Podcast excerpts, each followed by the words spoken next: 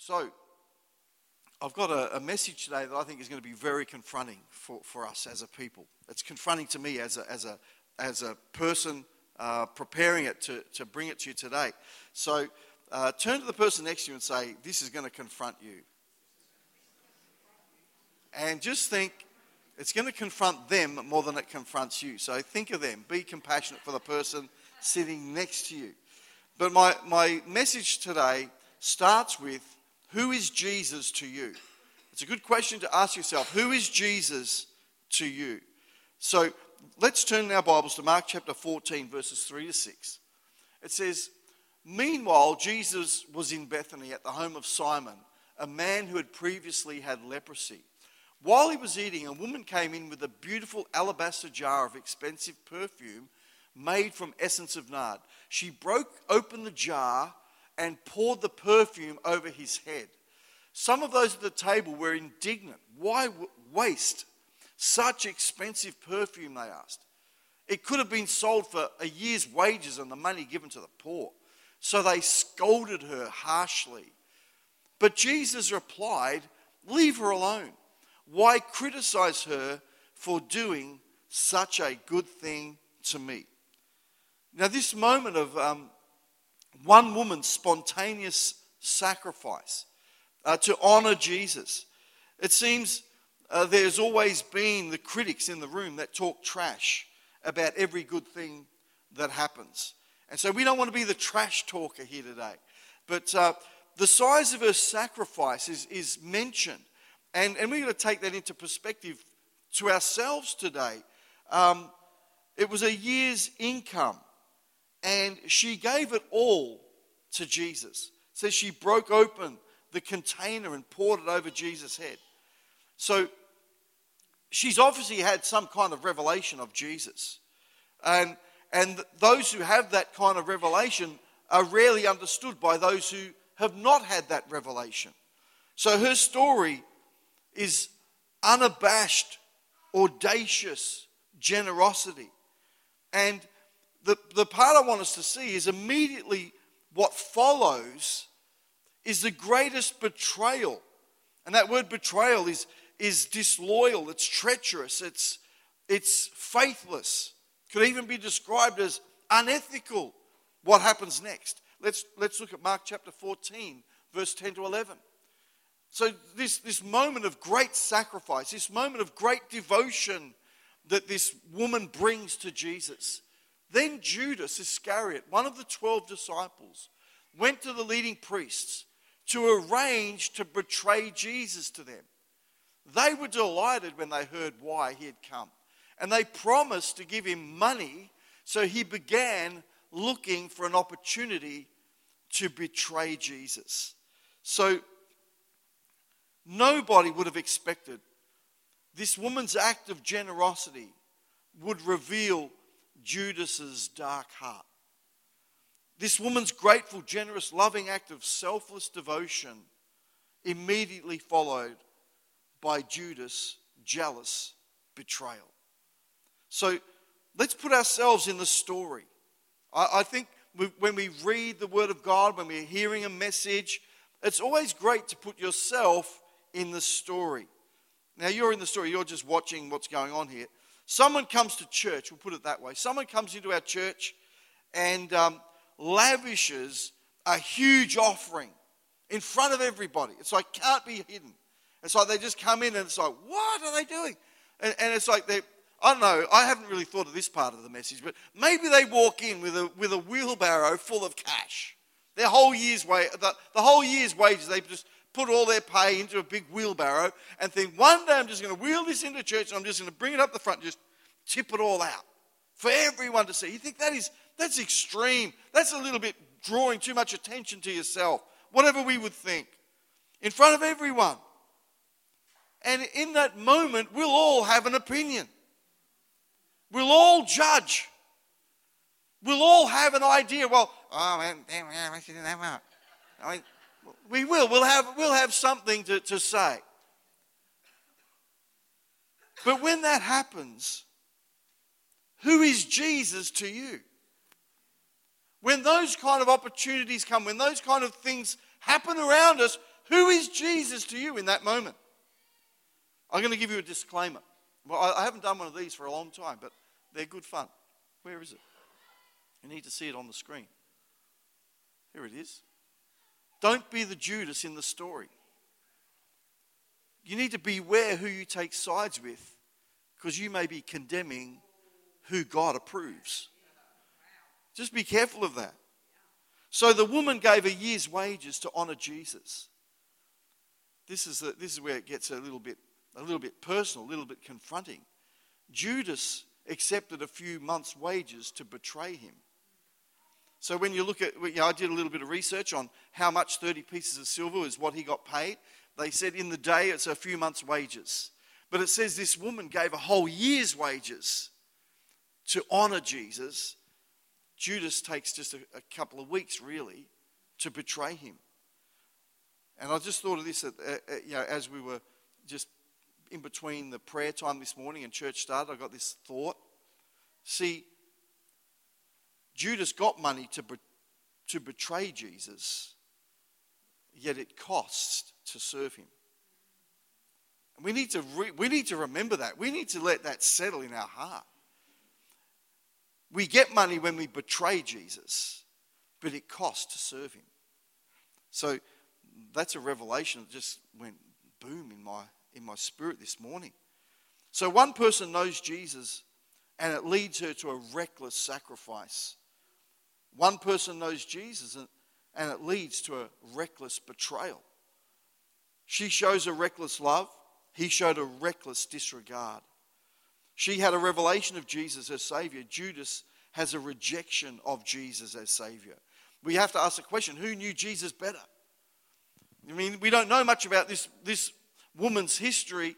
Maybe it's one of the people who Jesus healed. Maybe it's someone he cast demons out of. I, I don't really want to go down that track of how closely she knew Jesus, but she had an experience of the Savior, and she said, Well, I just want to show him that, that I'm so glad that he came into my life. I just want to show him and display to the world that, that he means so much to me. And yet, Jesus had, had Judas, who had walked with him as a disciple for uh, you know, at least the last few years, decides in his heart he's going to reject him as Savior. Who was Jesus to you? This story reminds me of another story of a man who showed reckless disregard. There's two brothers in the Bible, Joseph and Judah. Who's ever heard of the story of Joseph? It's one of the favorite you know, go to messages of every preacher talk about Joseph. We know that one a lot. We know the story of Joseph. But it's also the story of Judah. And what I say in the story of Joseph, when we read those, those chapters of the Bible, there's a story in the story that we don't see in the story. And the story of Joseph is the story of Judah because I, I think that there's a chapter that talks about the, Joseph being betrayed and being sold and then there's a chapter in between that's all about Judah, and then it goes back to Joseph in Egypt. Because there's a story in the middle that's sandwiched between the story of Joseph, which is really important that we understand.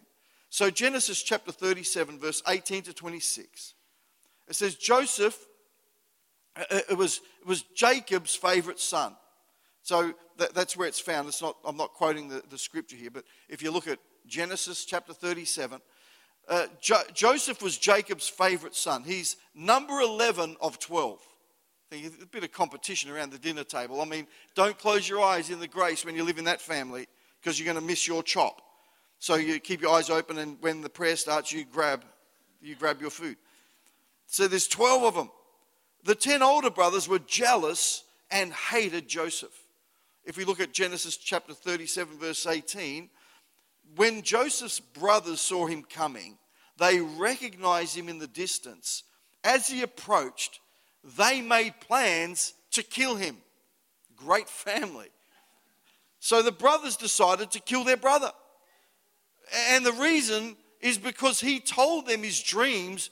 He, they, he told them his dreams that had come from God. He's saying, Hey guys, I've, I've got a prophecy. God's been speaking to me some strange stuff in the night. And he's saying, I'm going to be great. I'm going to be a leader. Someday you guys are going to bow down and, and, and honor me. Can you imagine if, you're, if, you've, if you've got older brothers and you're telling them that? They're going to go, yeah, sure, fatso. Come here.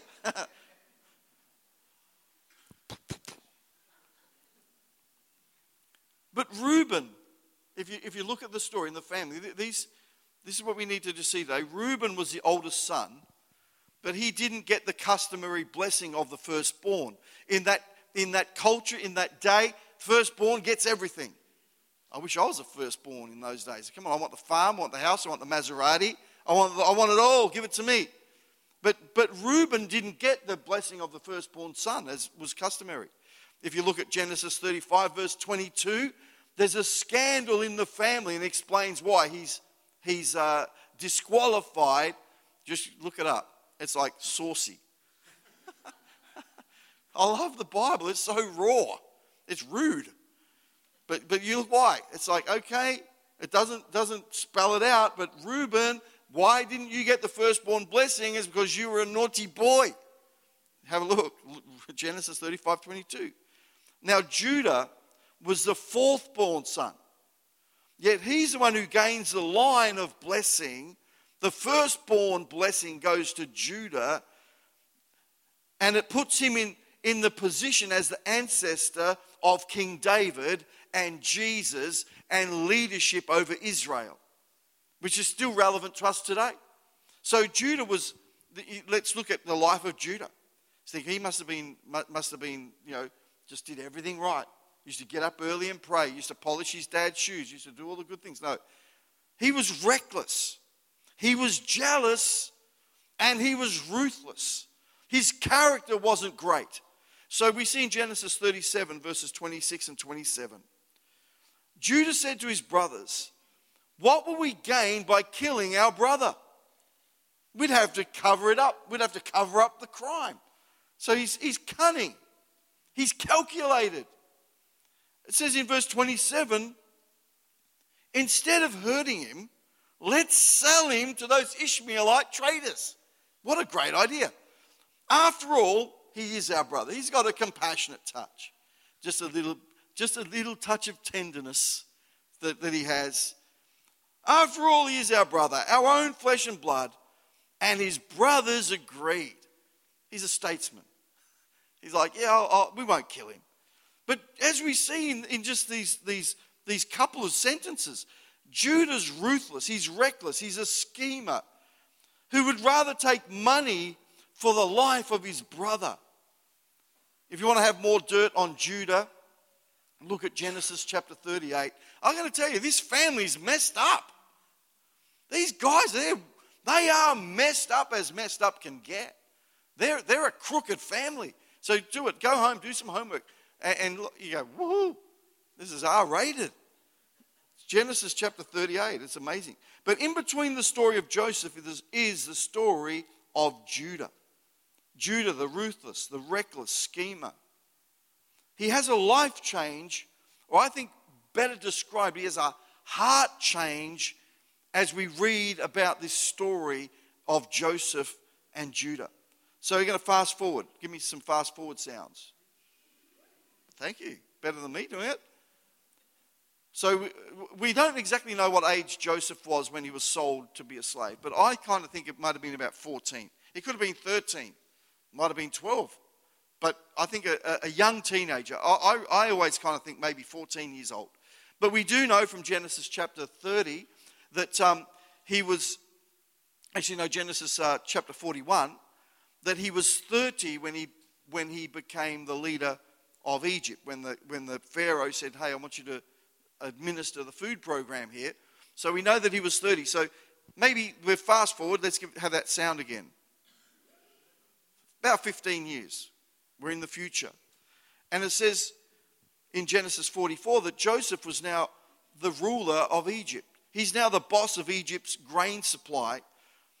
And his brothers who sold him are coming to Egypt to buy food. And the person that you have to see to buy food in Egypt is Joseph. And Joseph plays a cruel game with his brothers, um, maybe his way of passive revenge. But um, I, I, kind of think, why is he testing them? Is he testing them? He's trying to see what they're really like. And, and, and in the story I'm going to show you now, maybe he's, he's thinking, will they sell my brother like they sold me? So he, he plants a silver cup in the youngest brother, who's Benjamin. He puts this, his silver cup in Benjamin's sack when they buy their grain and they're going to go home. And they chase after them and say, hey, we've been robbed and, and, and we think it was you guys. And so they go through all the, all, all the, the luggage and they find the silver cup hidden in Benjamin's stuff. And he's accused of stealing it. Now, their father Jacob's an old guy now. And he's been fiercely protective of Benjamin because he's the full brother of Joseph, who's lost already. Is it clear enough? I'm going slow enough. These are really important details we need to understand. So Jacob believes Joseph is dead, and he doesn't want to lose another son. He doesn't want to lose Benjamin, especially because that's the, the, the full brother of Joseph from his wife, who he loved more than all the others. I'm telling you, it's all messed up. The whole story's messed up.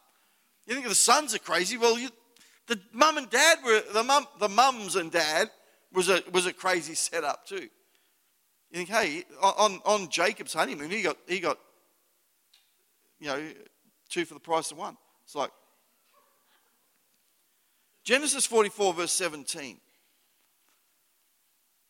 Joseph said, when they found the silver cup in Benjamin's baggage, he says, Only the man who stole my cup will be, will be my slave. And they find the cup in Benjamin's sack. So the deal is he has to be he has to be the slave to this you know, Egyptian guy who they don't, they don't even know. I'll ask some musicians to come back and join me. So here's one of the most important lessons in the entire Bible. And we enter Judah back into the story. Genesis chapter 44, verse 18 to 34. It says, Then Judah stepped forward. And we go to verses 30 to 34. He says, so they just find out the brothers are all before this ruler of Egypt. And he says, Someone stole my cup. It's, it's, it's that young guy there with you. Benjamin's got my cup. So therefore, he's going to be my slave. Now, Judah steps forward and says, I can't go back. I cannot go back to my father without the boy. Our father's life is bound up in the boy's life. If he sees that the boy is not with us, our father will die. We are your servants. Will indeed be responsible for sending that grieving white haired man to his grave. My Lord, I guaranteed to my father that I would take care of the boy. I told him if I don't bring him back to you, I'll bear the blame forever. So please, my Lord, let me stay here as a slave instead of the boy and let the boy return with his brothers. For how can I return to my father if the boy is not with me? I couldn't bear to see the anguish that this would cause my father. The same man, the same Judah who sold Joseph, is now saying, Let me be the slave, let the boy go, let me take the penalty, let me pay the price. The same one who said, let's not kill him, let's sell him. And I think Joseph was testing to see, let's see, will they just will they say, okay, he can be your slave? We don't care. maybe Joseph was planning some retribution, thinking if they're going to sell my brother too, then I'm going to put them all in jail and be my slave. So Judah has a demonstrated heart change. And he sees life from the heart of the Father with his love for his son. In this story, Judah's betrayal of Joseph is reversed with a great sacrifice. Judah, the ruthless, the reckless, the schemer, is a different man from the inside out. So Judah understood the heart of his father. And you know, you may have heard this, this kind of flow before. There's a saying that there are those who seek after God for his hands. So that means you know you're going after God because you, you want to get the gifts, you want to get the get what he can give you. And there's there's another saying that, that those who seek God's face, always after to see His glory, to experience something. And these are good things. It's okay to ask God for what's in His hand. It's okay to get blessings from the Lord. And it's okay to, to have experience and have relationship and to desire to seek God's face. We can seek God's hand for what we get, and we can seek God's face for the experience. There's one more step that Judah took that changed him. And when we go after God's heart, we become like him.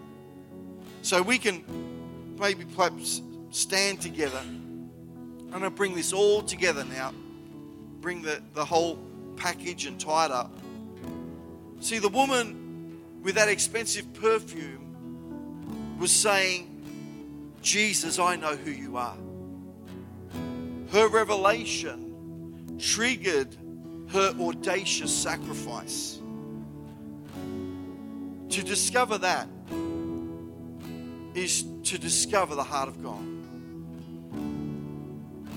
We're, we're all only one decision away from being Judas or Judah.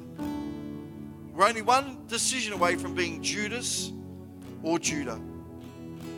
My question is who is Jesus to you? Who is Jesus to you? Are we going after his hands, his face, or his heart?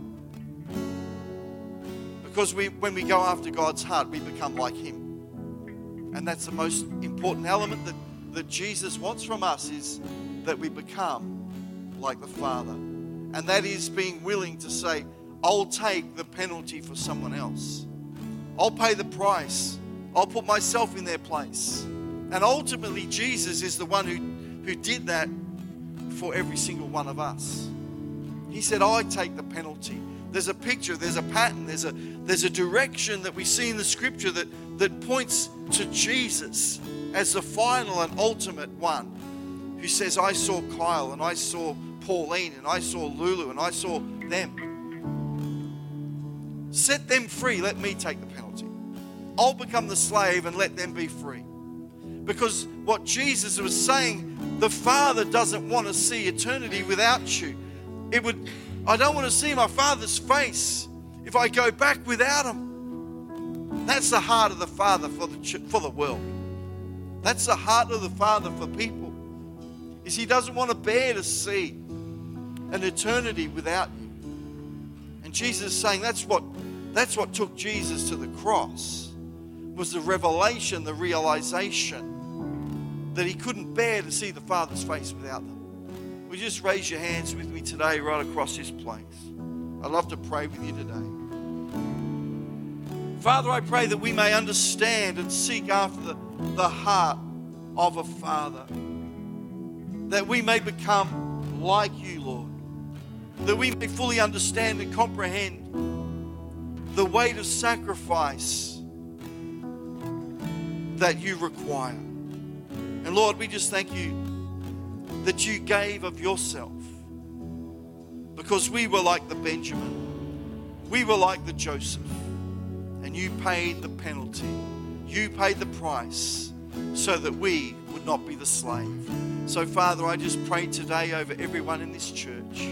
I pray, Lord, that we may grasp an understanding, a greater understanding of who you are. And Lord, when we ask the question, Jesus, who are you to me? You are my Savior. You are my Lord. You are my King. You are worth everything. So, Father, I just pray today a new day of revelation to speak into our hearts and into our church. May there be just audacious ways that we may serve you better. In Jesus' name we pray. Amen and amen. God bless your church. It's been great.